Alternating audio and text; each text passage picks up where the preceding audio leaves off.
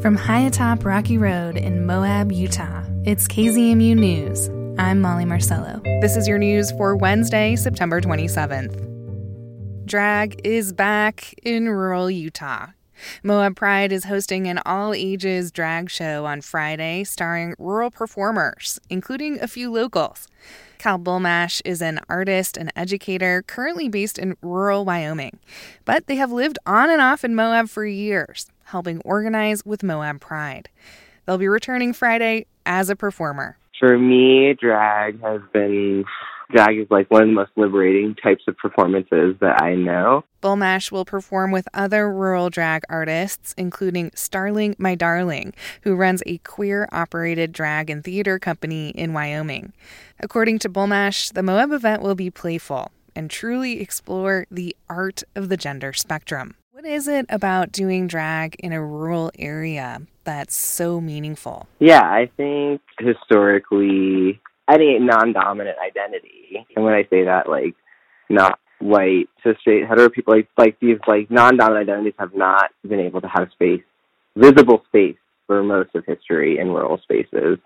And uh, I often feel like my body identifies with rural spaces. It's where I'm comfortable. It's how where I like feel in community, and mm-hmm. also that's like not where my queer community is.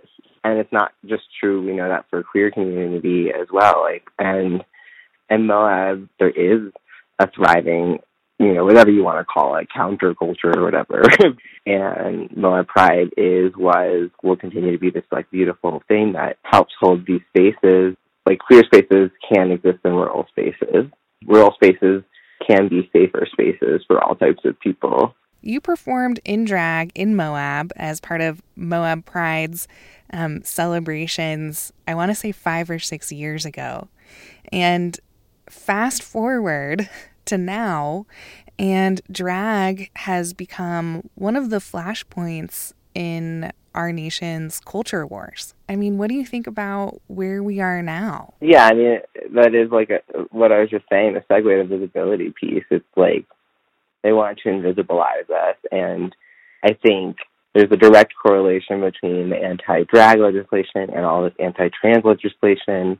I know two states for sure have outlawed drag performance, and there's several more that are in the works but even like more concerning than that is this like outright like war on gender affirming care for trans youth. That is like directly correlated with like these kids surviving childhood and teenagehood, right? Literally. You know, I think for me, I'm like, I have to bring joy into the resistance work that I do.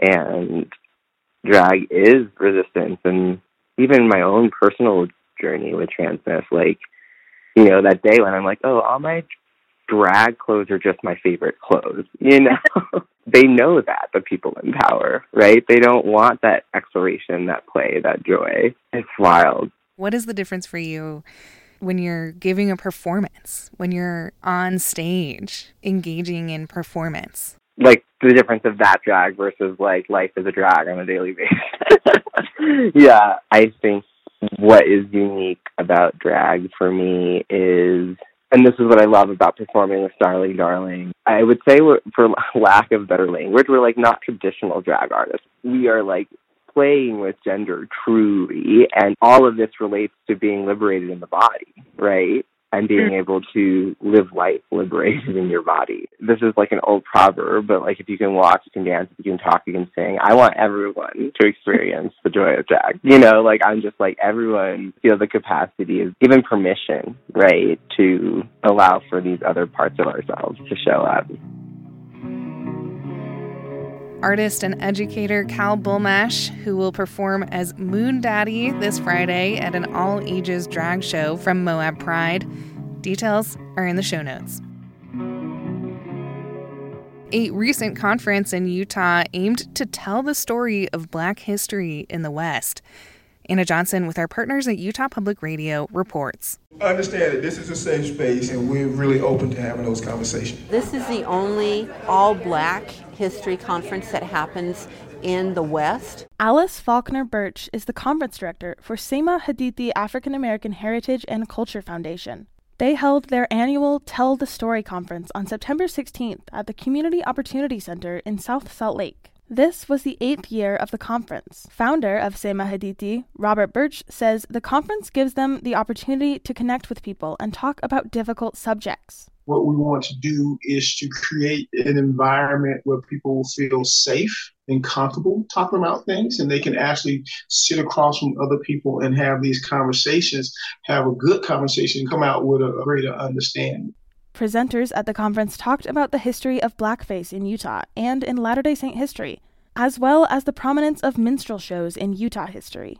Around 20 attendees participated in roundtable discussions after each presentation to ask questions and talk about their personal experiences. Things like Little Black Sambo, I remember having that book. Black history in Utah has been this buried thing more than six feet deep in the ground. Nate Byrd, co founder of the TikTok group The Black Menaces, and a conference presenter, says if we don't learn about our history, we're bound to repeat it. If we influence the people that we can influence, and then they go out and influence people that they can influence, it creates lasting change. I'm Anna Johnson. A group of Tibetan monks are on a tour across America, sharing meditation and teachings. Earlier this summer, they visited the Mountain West. Kaya Williams, with our partners at Aspen Public Radio, spoke with one of the monks, Geshe Tenzin Lekshe. She brings us this audio postcard. I was born to be a monk and to serve a monastery and live a, a monk life. We are living very simple life with all those high qualities of achievement so that you won't waste the precious human life that we have with all those freedoms and enrichment. We spread the message of compassion and we teach and guide the people of America to how you can use your own mind internally to able to achieve happiness so that you don't have to depend on the materialistic things and the external things. Just only having awareness inside your mind and being yourself, you can really go through all those kind of accomplishment of many different happiness that you never know of. That was Tibetan monk Geshe Tenzin Lekshe. That story was shared with us via Rocky Mountain Community Radio, a network of public media stations in Colorado, Wyoming, Utah, and New Mexico, including KZMU. And that's the KZMU News for Wednesday, September 27th. Get your community powered journalism weekdays on the airwaves at noon and 6. You can also find KZMU News anytime online at kzmu.org or wherever you listen to podcasts.